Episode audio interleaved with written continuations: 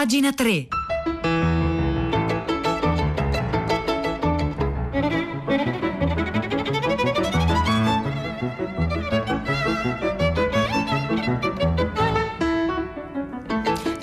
Minuto di giovedì 20 agosto, buongiorno da Marzia Coronati, ben trovate e ben trovati a pagina 3 la cultura nei giornali, nel web e nelle riviste. Si sta parlando in queste ore molto di scuola, so- soprattutto di come riaprirà a settembre, dall'asilo alle università, ancora le incognite sono molte, ogni giorno arrivano nuove notizie diverse, nuove regole per le riaperture, di questo ha già parlato a lungo stamane Alessandro Campi a prima pagina, noi non, non vogliamo vogliamo soffermarci sul tema delle riaperture delle scuole, ma parliamo comunque di giovani, lo facciamo con una riflessione dello scrittore e giornalista Giacomo Papi sulla prima pagina del foglio di oggi. Papi osserva che esiste una sorta di schizofrenia che oscilla, diciamo, tra senso di colpa e protezione, una schizofrenia che permea il modo che gli adulti hanno di guardare ai giovani come vecchi rentier, scrive Giacomo Papi sulla prima pagina del foglio, che in punto di morte si impegnano l'ultimo pezzo di argenteria, gli adulti oscillano tra il dispiacere di non poter garantire agli eredi la qualità di vita promessa e un senso di iperprotezione apprensiva che impedisce ai figli di rischiare e trovare una strada da soli. Quelle attuali sono le prime generazioni di bambini della storia a cui è stato vietato di arrampicarsi sugli alberi. Questa schizofrenia, naturalmente, sfocia in una rimozione rabbiosa. Pur di sentirsi innocenti, si finisce per accusare quelli che non si può più proteggere, imputandogli ogni nefandezza, super, superficialità, consumismo, bullismo, dipendenza da smartphone, ignoranza. È il ritratto di Dorian Gray al contrario. L'immagine della gioventù si carica del male per eh, permettere ai vecchi di sentirsi candidi e autoassolversi. I giovani, sempre siano cosiddetti, funzionano come capro espiatorio su cui proiettare egoismi, paure, errori e sensi di colpa. Gli assembramenti in discoteca e i relativi contagi sono soltanto l'ultimo caso di un processo che l'epidemia, come è tipico delle epidemie, non fa altro che accelerare. Sono stati gli adulti a decidere di tenerle aperte per guadagnarci, ma chiedendo di ballare a distanza, come dire corri ma non sudare. Sono stati gli adulti, alcuni, non pochi, a rifiutarsi platealmente di mettersi le mascherine, a proclamarsi umiliati e offesi per le misure di contenimento, organizzando ridicoli happening di spiriti liberi in Senato. I ragazzi non hanno parola, nemmeno sulla scuola, Perfino il dibattito generazionale innescato da Michele Serra è stato alimentato da quarantenni ansiosi di sedersi alla tavola dei vecchi e questo silenzio ha una ragione banale demografica. Negli ultimi 50 anni i giovani si sono dimezzati e i vecchi si sono raddoppiati. Oggi il 18% della popolazione italiana ha meno di 20 anni e il 45% più di 50, mentre nel 1971 la proporzione era inversa, 33% tra bambini e ragazzi, 25% di ultra cinquantenni. Se negli anni 70 in Occidente i giovani erano maggioranza, oggi sono una minoranza culturale e politica che per questo andrebbe trattata con rispetto e verità. E continua questo editoriale di Giacomo Papi dalla prima pagina del foglio che vogliamo leggervelo quasi per integrale perché ci sembra che affronti un problema e una questione cruciale, cioè quella dei giovani, della, loro, della relazione con la generazione che li precede. Continua Giacomo Papi, secondo lo storico francese Philippe Aré, l'infanzia fu un'invenzione dell'età vittoriana. Non è del tutto vero, ma certamente anche allora i giovani erano concepiti e trattati in modo ambivalente, benché incomparabilmente più agghiacciante. In breve storia della vita privata, Bill Bryson, di cui peraltro il foglio sta ospitando dei testi, in questi giorni ne abbiamo letto proprio qui a pagina 3, uno un paio di giorni fa, ripa- riporta Bill Bryson alcune cronache dell'epoca. La direttrice di un istituto fece buttare un ragazzino in una soluzione di solfuro di potassio perché puzzava. Il tanfo fu eliminato insieme al bambino e poi un altro bambino che fu costretto a intingere le mani in una pentola piena di acido solforico perché la figlia smettesse di mangiarsi le unghie. E poi ci fu un gentiluomo, tale Willis Miles, che per incoraggiare i suoi undici figli a venire a tavola in fretta dava ordine di preparare solo per dieci. Oggi, per fortuna, commenta Giacomo Papi, l'infanzia è protetta, quasi sacralizzata.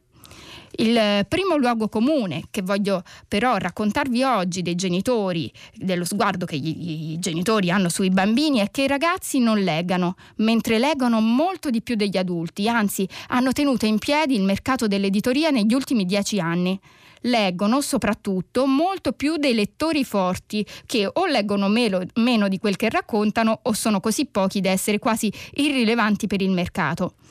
Leggono soprattutto libroidi, d'accordo, ma anche gli adulti mandano in classifica libri di diete sulle corna. L'Italia è il paese europeo con il più basso indice di lettura di libri tra la popolazione adulta. Il secondo luogo comune è che i ragazzi stiano sempre attaccati al telefono, il che è vero ovviamente, ma non più dei grandi. In Italia i ragazzi sono solo 11 milioni, ma ci sono 80 milioni di smartphone, 50 milioni di persone online al giorno e 35 attive sui social. Il terzo luogo comune è che tra i ragazzi imperi il bullismo. Quando basta leggere Libera Nossa Malo di Beneghello o Dickens o quel che volete voi per rendersi conto di quanta violenza ci fosse in passato. Infine, un altro luogo comune è che i giovani non si informino, anche se gli adulti, che non lo fanno di più, non si sono sentiti in dovere di creare per loro un solo giornale, sito internet, programma tv degno di questo nome in modo da non lasciarli da soli a cercare di capire quello che accade nel mondo. I ragazzi, conclude Giacomo Papi, sono pochi, ma consumano molto e politicamente non contano niente. Sono quelli a cui vendiamo le nostre merci e su cui carichiamo le nostre paure. Sono lo specchio nero in cui guardiamo noi stessi senza vederci. Sono il sosia in miniatura a cui imputiamo i nostri peccati. Diciamo che non leggono, ma leggono più di noi. Li accusiamo di stare sempre al telefonino, ma lo facciamo quanto loro. Li rimproveriamo di essere ossessionati dai marchi, ma facciamo di tutto per venderglieli, bombardandoli fin dalla nascita di spot che raccontano che se non consumano rimarranno sfigati per sempre. Dopo averli ingrassati di desideri come polli in batteria, ora gli diciamo che i soldi sono finiti, ma che non l'abbiamo fatto apposta e intanto li accusiamo di cercare quello che li abbiamo obbligati a desiderare.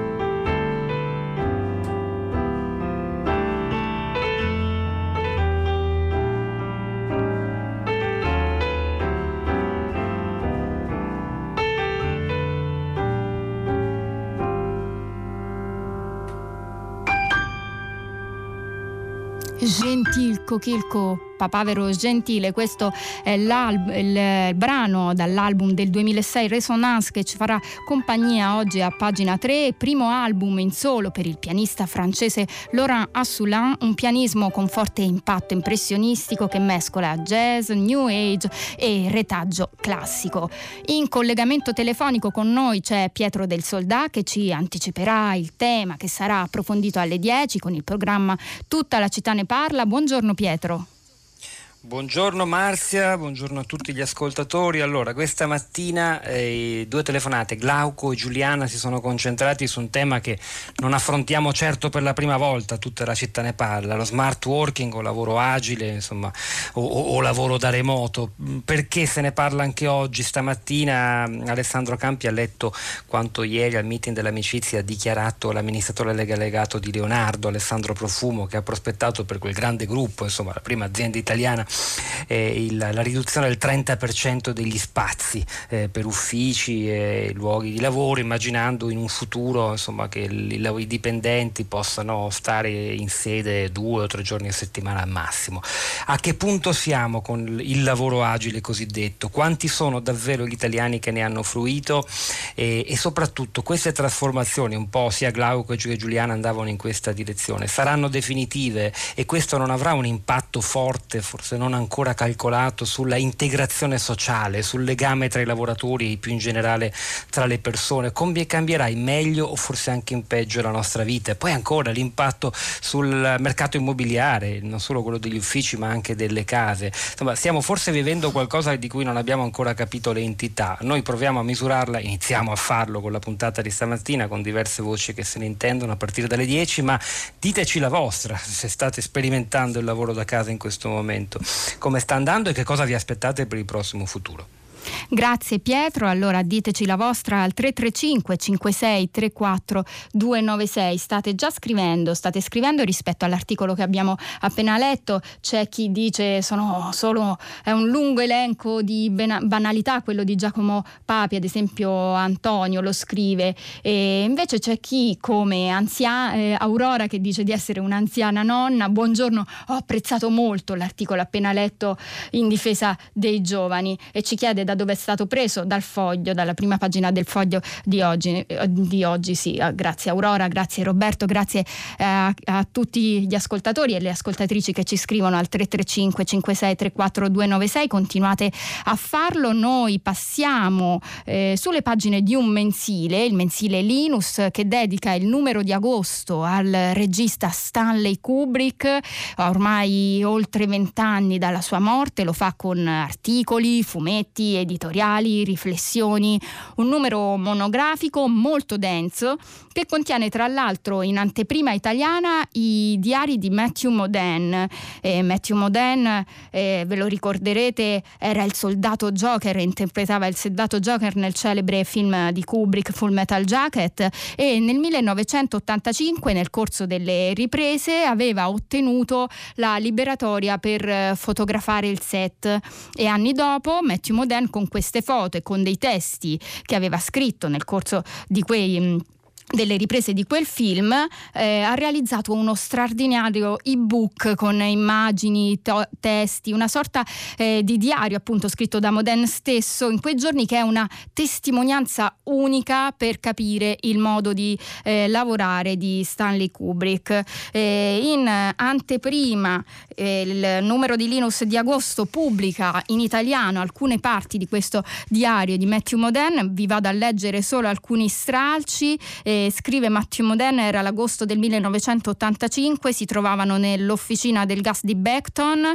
arriva Stanley Kubrick, regista cinematografico cinquantenne, un uomo dallo sguardo intenso, di dimensioni contenute e stranamente un po' minuto.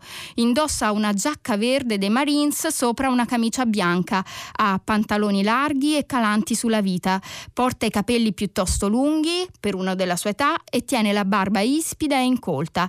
È lui lui il responsabile di quelle palme fuori posto e degli edifici in rovina. Questa officina del gas abbandonata è il suo nuovo parco giochi, il luogo dove metterà in scena la sua guerra.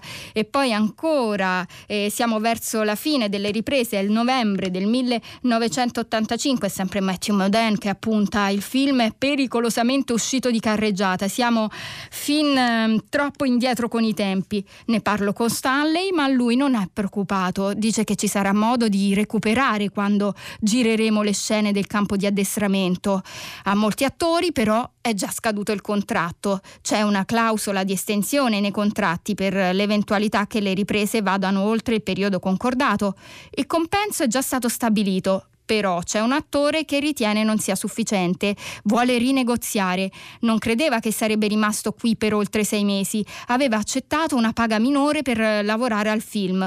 Ora questo lavoro gli sta costando perché gli impedisce di lavorare ad altri progetti. Stanley non riesce a crederci. Non è adirato né infuriato. Si è chiuso in se stesso. I suoi occhi sembrano più scuri. Sta osservando la situazione come un giocatore di scacchi che si è appena accorto che sta per subire scacco. Come può uscirne? Stalli ha deciso di rimettere mano alla situazione, ha deciso di uccidere l'attore prima del previsto. È tremendo sentire Stanley mentre lo dice, una esecuzione prematura. E questi sono i diari di Matthew Modern scritti nel 1985 durante le riprese di Full Metal Jacket, oggi eh, li potete trovare pubblicati nel mensile di Linus di agosto.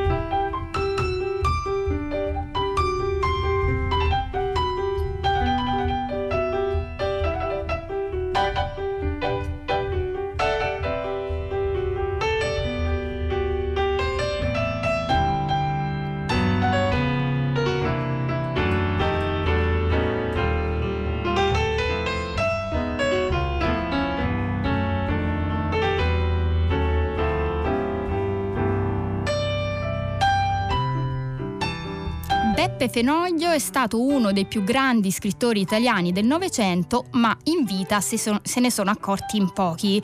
Lo scrive Andrea Scanzi oggi sul Fatto Quotidiano in un articolo dedicato al epistolario tra eh, Beppe Fenoglio e Italo Calvino. Eh, scrive Scanzi, quando uscì postumo una questione privata, Italo Calvino lo definì il romanzo che tutti avevamo sognato, il libro che la nostra generazione voleva fare. Fenoglio non fu mai granché considerato dalla critica. Accadde perfino che nel pubblicarne un libro nella collana da lui diretta, Elio Vittorini lo criticò nelle note di copertina.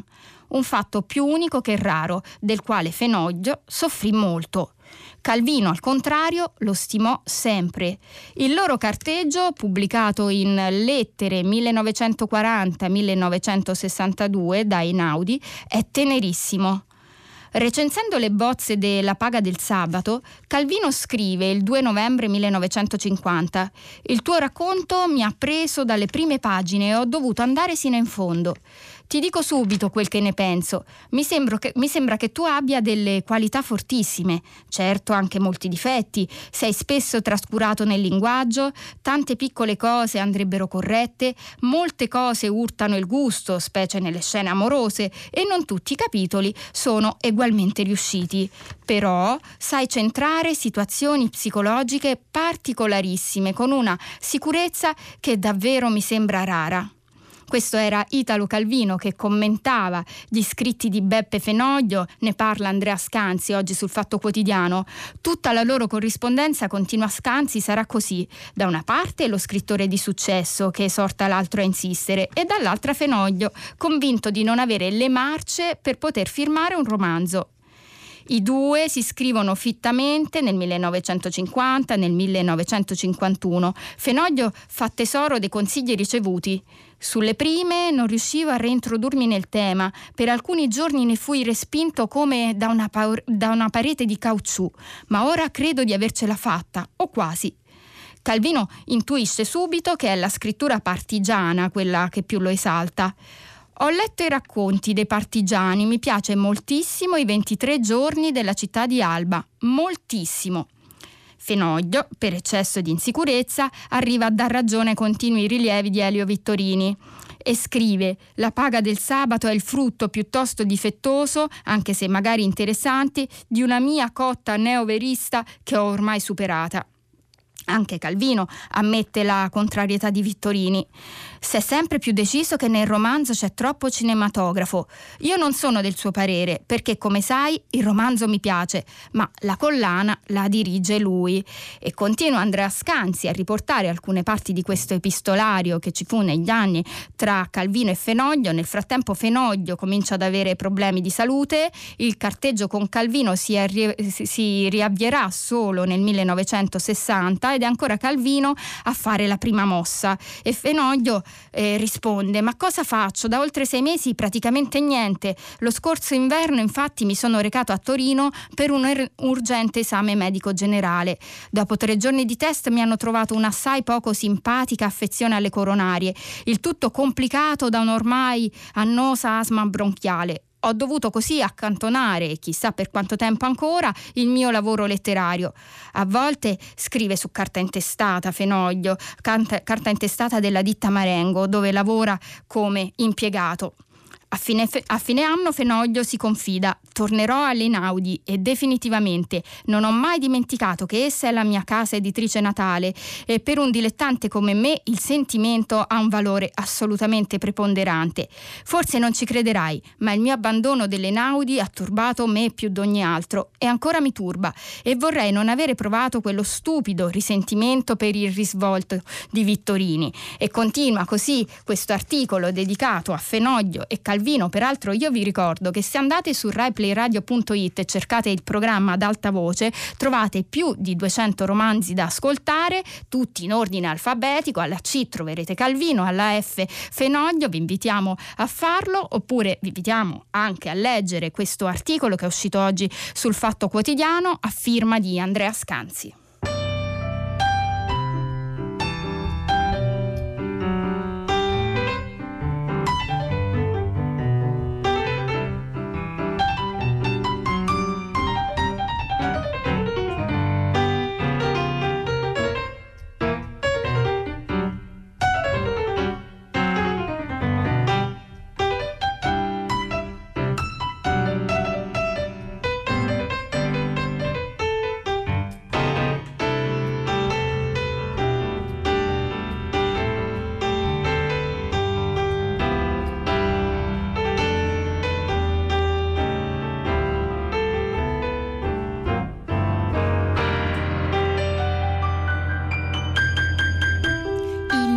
Di agosto di musica jazz ospita uno speciale dedicato a Thelonious Monk.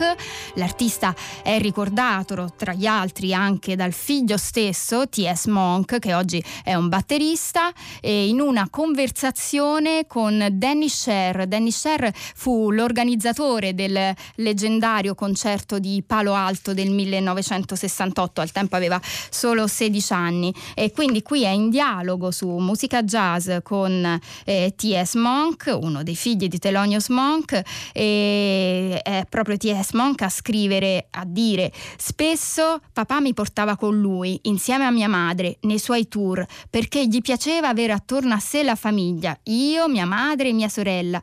Ricordo quando ero in terza elementare che mancai da scuola per 82 giorni perché ero in giro con mio padre durante una delle sue trasferte musicali. Era sempre presente e non mi ha mai fatto mancare i suoi consigli, per esempio come dovevo comportarmi con le ragazze, oltre al fatto che mi ha fatto sentire sempre speciale. Danny Sher chiede a T.S. Monk, ma era un padre severo? Zero disciplina. Solo una volta, avevo circa 16 anni, ebbi una discussione con mia sorella che ne aveva 12. Lei, in preda all'ira, mi lanciò addosso un intero cassetto di posate. Le andai incontro e la afferrai per picchiarla. In quel momento mio padre entrò nella stanza e mi spinse contro il muro, dicendomi di non mettere mai più le mani addosso a mia sorella. Questo è l'unico episodio di severità e di disciplina che ricordo di lui. I miei genitori non pensavano che picchiare i figli fosse una cosa da fare, al contrario amavano dialogare con noi per spiegarci cosa ci fosse di sbagliato in quello che facevamo. Spesso tutto finiva lì. Monk era anche un padre molto affettuoso, si svegliava molto presto al mattino e io con lui. Apriva il frigorifero, riempiva un bicchiere di latte, rompeva due uova le versava nel latte e cercava di farmelo bere. Puntualmente rifiutavo e allora lo beveva lui ridendo. Era un tipo divertente, scherzava in continuazione. Quello che pensano e scrivono di lui appartiene per lo più a uno stereotipo. E chiede Danny Sher tra le molte domande, ma quando era a casa si esercitava? E per quanto tempo? E figlio risponde, Telonius suonava, non si esercitava. Questa è la parola chiave. Non ho mai sentito mio padre esercitarsi al piano come invece ho sentito fare ad altri pianisti. Mai nella mia vita. In realtà era come se si esibisse a casa, preparandosi ai concerti che poi avrebbe tenuto nei club. Lui si esercitava a essere se stesso. Anche Barry Harris mi ha detto la stessa cosa, ovvero di non averlo mai sentito esercitarsi. Semplicemente Monk si sedeva al pianoforte e suonava. Deve essere un po' complicato, domanda Danny Sher, per un musicista essere il figlio di Thelonious Monk. Questo ha facilitato la tua carriera o l'ha resa più difficile? Il figlio, che è un batterista, ve lo ricordiamo, ha risposto: Non è stato complicato. E ti dico anche perché. Mio padre non ha mai fatto pressione su di me perché diventassi un musicista. Si è limitato a portarmi in giro con lui, facendo in modo che la musica entrasse dentro di me.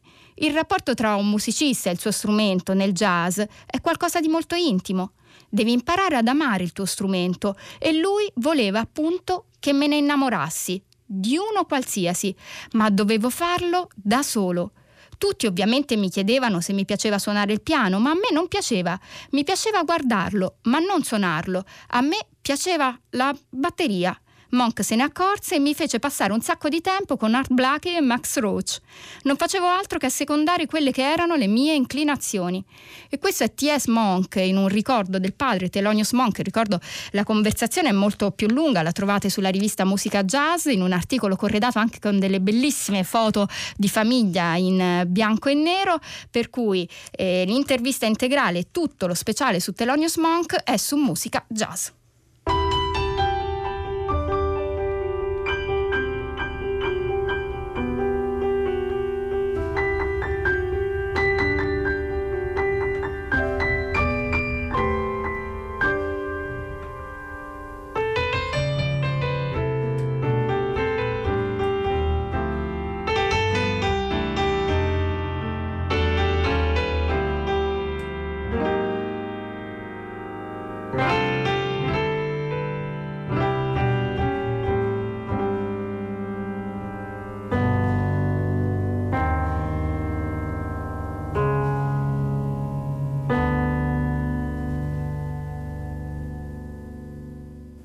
Gentilco, Chilco Papavero Gentile, questo è il brano che ci ha accompagnato oggi a pagina 3, un brano del pianista francese Laurent Assoulin. Prima di lasciare i microfoni a Valentina Lo Surdo che dopo di noi alle 9.30 condurrà primo movimento, vi segnaliamo un testo pubblicato sul sito Pangea News, è un eh, testo del 1873 a firma di Mark Twain che durante una conferenza conferenza pubblica intitolata License of the Press confessò i suoi errori giornalistici e dichiarò che i giornali non sono altro che un groviglio di bugie. Gli antefatti nel 28 ottobre del 1863 eh, Mark Twain scrisse un articolo, un pezzo formidabile in cui raccontava di un tizio che aveva frodato una compagnia idrica di San Francisco e poi in preda a un raptus aveva ammazzato la moglie e i nove figli scalpandoli. Si scoprì poi che questo pezzo era completamente inventato, Mark Twain dovette lasciare il suo lavoro, cominciò un lungo viaggio e poi nel 1873 in questa eh, conferenza si schierò contro la stampa. Il pezzo lo potete trovare sul sito pangea.news, pagina 3 finisce qui, Luca De Ioris alla console, Cristiana Castellotti, Piero Pugliese e Marzia Coronati al microfono vi salutano e vi danno appuntamento sempre con pagina 3 domani alle 9.